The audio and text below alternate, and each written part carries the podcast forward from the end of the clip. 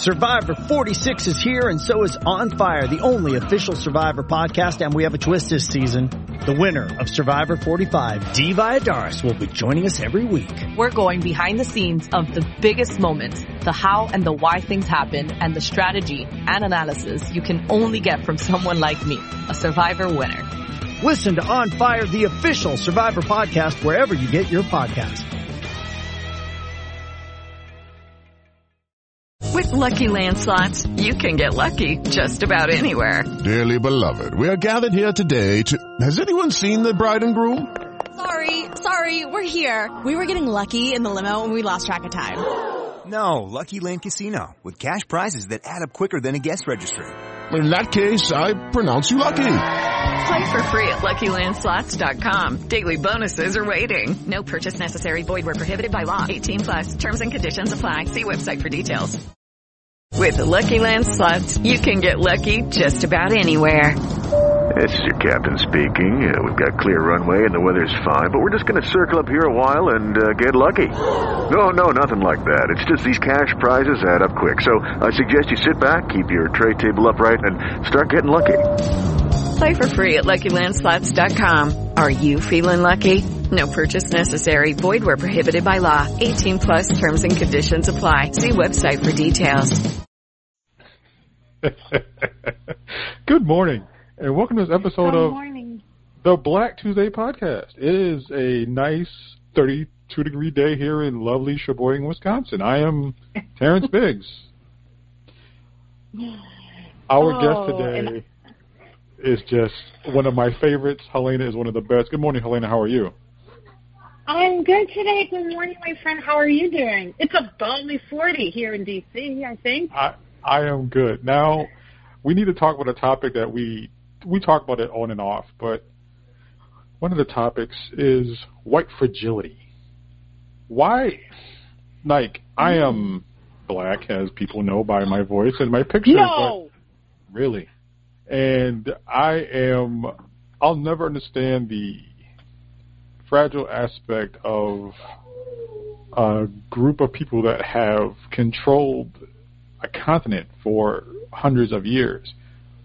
but when called out, why does it seem like they there's an uncomfortability without with uh, accountability?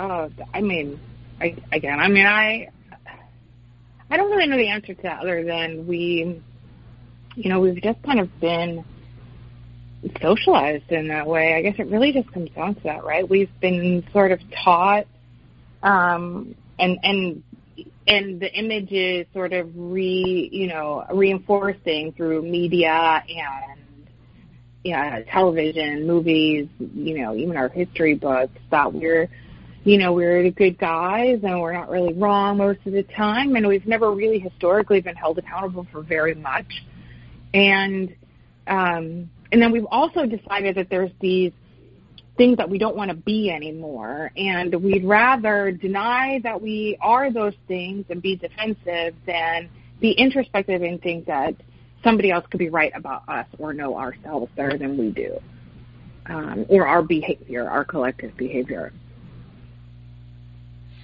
Now, I don't really get it because I don't consider my. I hope I'm not overly fragile. I, I just like I consider myself to be one of those people that's constantly trying to be better, a better person. Um, so if somebody calls something out, I at the very least want to examine that. now here's the tough part. Like, there are people who are going to listen to this and cloud and jump in the mailbox and jump all the dimensions and just kind of be sensitive and saying how not all.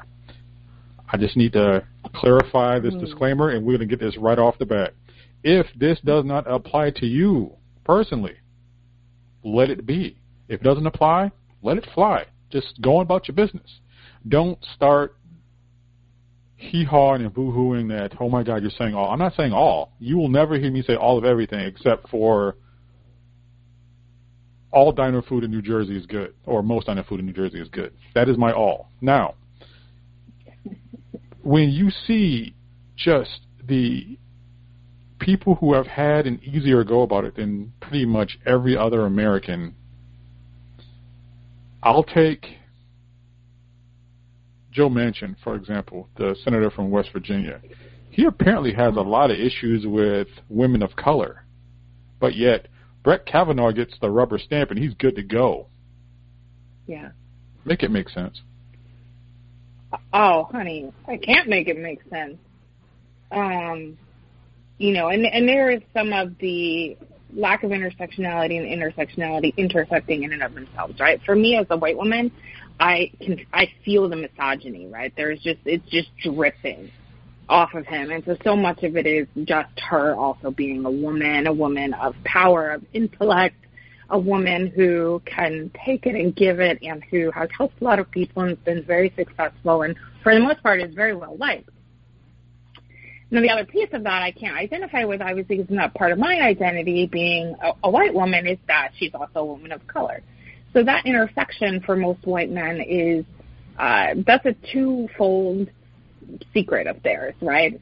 Um, and for for him to not even see, you know what? I don't even know if that's true. I'll be honest. I don't know if he doesn't recognize the hypocrisy in his committing to not voting for for Ms. Tanden because I think that going back to white fragility, we can convince ourselves that we're not racist. We don't have a racist bone in our body. You know, I'm the least racist person you're ever going to meet. You know, I, I think that he's convinced himself, oh, this isn't personal. Um, and, you know, and, and so that only, I think, kind of reinforces for his constituents that have the same, um, racism, misogyny coursing through their veins and their culture and their daily ethos sort of the same. Like, no, it's not personal. Clearly, it's not personal. You're our guy even says it's not personal. Um, I have a real problem for with it. I, I do. I, I'm done defending Manchin. I've done it for a really long time. Uh, just in terms of like, you know, I'd still rather have a Democrat in the seat, and I would obviously but I would more like to see Democrats in other seats as well so that he is no longer relevant in the party if he's going to make this kind of a crybaby stance over this nominee for the president of his party and the president of the nation. Dr. Christine Ford mm. Was raped by Brett Kavanaugh. He, she was sexually assaulted. She gave testimony to this fact. We believe victims. Manchin just was cool, not cool with it, but he didn't have as much static for it, and that bothers me before because it it shows the lack of total accountability for not just mm-hmm. white men, but the white women who uphold this white supremacy, where they benefit from it. And mm-hmm.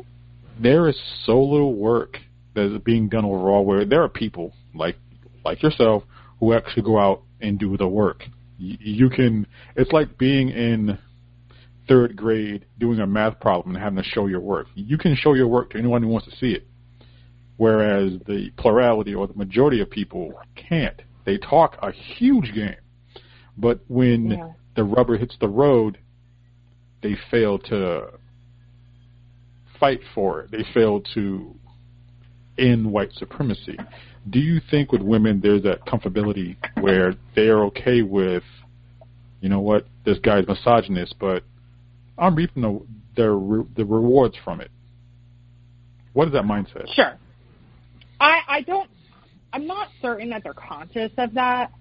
You know, I I mean, I I, I hope that they don't say those things to themselves um, in that manner. Um, I'm not sure that they're necessarily all that conscious. And I think that goes to some implicit bias, right? Like there are things in your bones and body that are belief system that you may not consciously address every single day.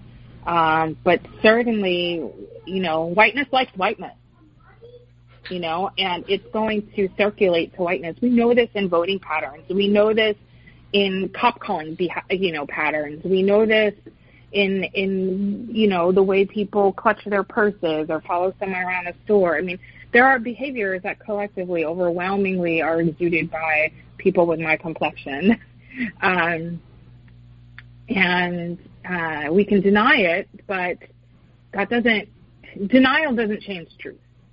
So I I do think that there is a you know it's that white feminism, right? When when white women talk about feminism, they only see themselves, they're only picturing themselves, and they see white men as the arbiters of who will grant them that freedom, who will grant them that power, rather than seize it themselves or you know form a coalition with black women um, or other women of color uh, to seize that power for themselves, as opposed to having it granted uh, you know to them. And I do think that whether it's conscious or not, they they don't want to share that power. Whiteness likes whiteness. Spinning off of that and going to the side of it, we have Bernie Sanders, and we have oh. his horde of followers on the way far left. Bernie also is one of these people who seems to think that the way of the crusty, shriveled white man is the way to go.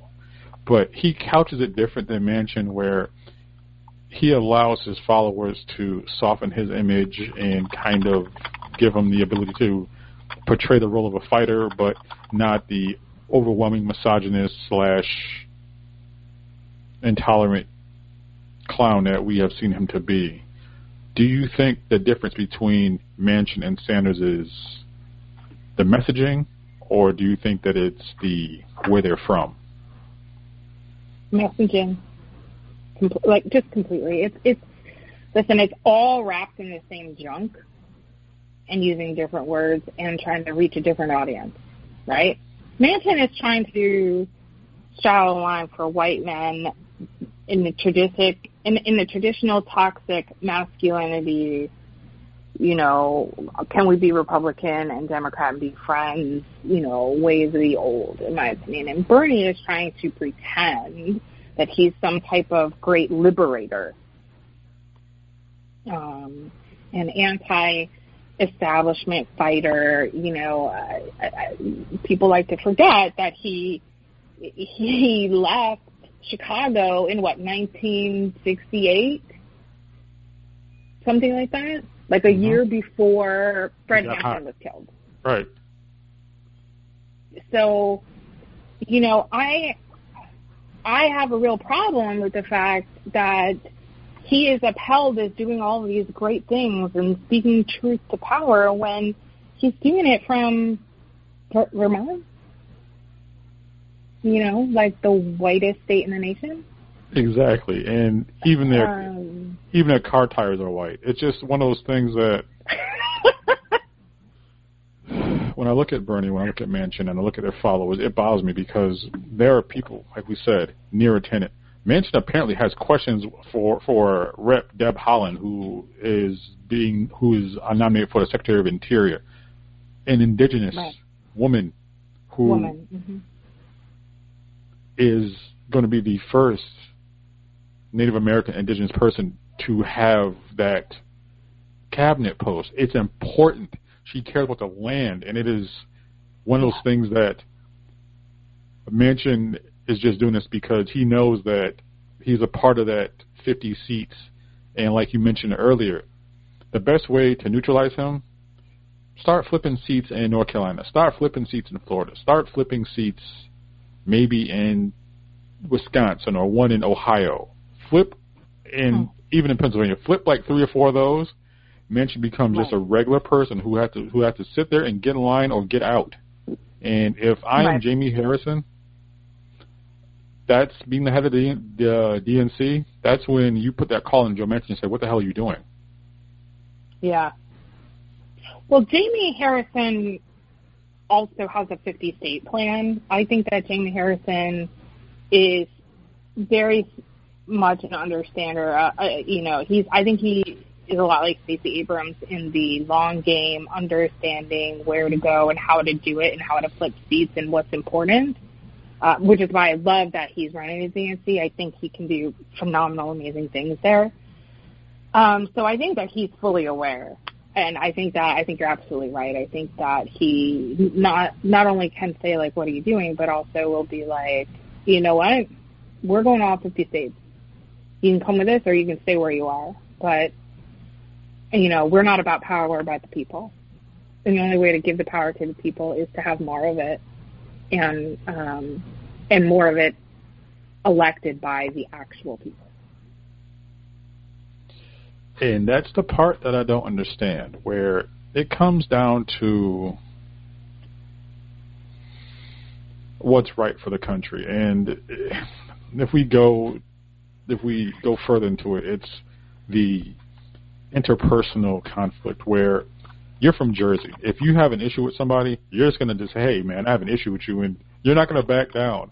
I don't see the white woman tears that will fall from you. Unless you're legitimately upset, it won't be because you're trying to get out of trouble. Why do you think that a lot of white women will tend to use those tears to distance themselves from being called out for their nonsense? It works. It has worked. Historically, it's worked. It, white women tears neutralize white men. Uh, they, you know, and and they are very good at becoming victim. I'm certain I've done it in my life, and I'm certain I've done it without even giving it a second thought. Like it's not like okay, I'm pulling on a leg hair, you know, like a thigh hair, trying to make myself tear up. I I think that we do it almost, uh, you know, because think about this is really this is something that I think about now that I have children, right? When they're infants, their only form of communication is cry, right? So, you know, there has to be some type of, you know, brainwave that says, I cry, I get what I want. I cry, I get food. I cry, I get a changed diaper. I cry, etc. Right? I we socialize that out of boys and not out of girls, right? I don't know why. But when a little boy cries, we're sort of very like, man up, or, you know, but when a girl cries, it's very like, oh, honey, what's wrong? Right? And then it becomes about their feelings. So I have this conversation with my daughter, she's nine, that sometimes when she starts to cry, I'm like, I understand that you're frustrated and upset that I'm coming to with something that I didn't want you to do. But when you cry, it makes me feel like you can't understand where I'm coming from. Like I actually already start calling her because she's nine. Because I'm like, is this how it happens? Like, is this is this how it is formed? When your 9, 10, 11, 12 year old daughter comes to you, and instead of, you know, being able to discipline them as a parent, you are you are like, oh no, tears. Oh, I have to fix that. And I think that we've done that. I think that my I think that culturally and socially we've done that, and I think that it is just like a, a it's almost like breathing or blinking your eyes. It's like ingrained in us, like, oh, I want to get out of this situation. It's making me uncomfortable. I'm just going to cry. See, it's like me, our fight or flight. There you go. It's like for me, it's being a black know? dude. It's like I have been the victim of white women tears constantly. Trust me, you know this, mm. and it is a matter of being able to a- assess each situation differently because there's some times when the tears are actually genuine and you want to understand and but then there are times where it's like wait hold on a sec. I'm right in a situation and i'm being made to be like mm-hmm. some ogre because i am right. I'm not yelling. I'm not screaming. I'm not cursing. I'm not wildly gesticulating. I am resolute and measured in my responses, but yet there's still tears. And it's one of those things that white tears, white woman tears are honestly they're dangerous. They are dangerous Very. to anyone who is not white. They Yeah. white woman tears pretty much got Emmett Till killed. White woman tears Not pretty much. They absolutely did get him killed, and she. White woman tears, she doing. you know, it's one of those things that I think of the cop in Tulsa, Betty Shelby, who shot a, an unarmed Mm. man. White woman teared her way out, never served a day in jail, still is a police officer. That bo- white white woman tears almost got Christian Cooper murdered by police because you know uh Central Park patio over there decided to say that he was threatening her. And I will tell you this from the bottom of my heart, being a black dude who's being accused of threatening just by speaking normally and calmly, it is the worst feeling in the world to know that your words can be weaponized, even though you're not trying to threaten anyone. It is the worst feeling because then you just don't want to talk. But then it's your look becomes, oh, you're threatening by your looks. This is my face. Mm-hmm. Like, Yeah. I, I've I've I've had this face for a few years. It's it's mine, and it's one of those things that I hope our children don't face it. I hope, but I know Yeah. they will because there are there are parents that are teaching their kids that's okay, and Yeah. as parents, we have to be able to arm our kids with the knowledge of you're going to see this. This will happen. Here's what you do. Right. Here's what you don't do. Now, one of the last questions I have to ask you is this. When you are traveling through social media and you are quick to call white people out and it is it is a glorious thing because you're non-flinching. you just you you embrace your inner New Jersey. I'm not sure if it's North Central I'm or not Southern. always right though. But I'm not you- always right though. I'll tell you, I have called out some women who I I, I respect a lot, and I think they're really smart. Where I, uh, we just can't we can't have a conversation in which we challenge one another. It winds up being fights, and so I actually wound up like blocking two women because I was like, I can't hear what they're saying, and they can't hear what I'm saying, and we both just look like jerks, in my opinion. But but you oh, So actually I'm not always right, but I'm usually quick. Yeah. but it's it's the ability to actually step a step out of what is perceived as your comfort zone and explain that. Where mm-hmm. social media is weird because there's a group of white women who will sit there and jump in a black person's mentions, or they will sit there and center themselves, be it through mm-hmm. Their words or complaining that their art is not being seen or being appreciated. Take that for what you will. Um,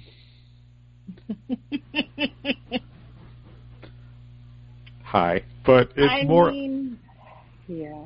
I go ahead. mean, it's one of those things that just it's annoying to watch the centering. Where I had a I had a thread yesterday about how some white parents of biracial children can still be racist, and I had my mailbox inbox just hot. Well, what do you mean by that? I'm like, I've seen it. What do you mean by that? Trust me when I say I've seen it, and let it be. Yeah. And it, well, you, and it, it's just more of the the tier aspect. Do you think that there should be a informal application process for white women to apply to follow certain black people and person person of color to avoid the jumping and mentions and acting like fools? Ooh. You know, I I've thought about this a little bit. And I don't necessarily know what a good solution is because I don't know like I also I I I worry that it sounds like me saying that people should segregate themselves. I think that people already have the option of who is allowed to follow them and, you know, can block. But I also think that I think Twitter is exploring potential pay sites. And I am sort of like, listen, I get a lot of really great content for free on Twitter. People doing really, it's emotional labor, the things that some black people are, are willing to put out there. And not even just engage with you, but just their own emotional feelings. And you don't have to respond. I've said this on the show and I'll say it in person and I've said it online. You do not have to reply to everything you see. It doesn't matter if it makes you upset or it makes you feel good or you learn something. You don't have to reply to every single thing. And you have to understand that you run the risk of a response that you don't like.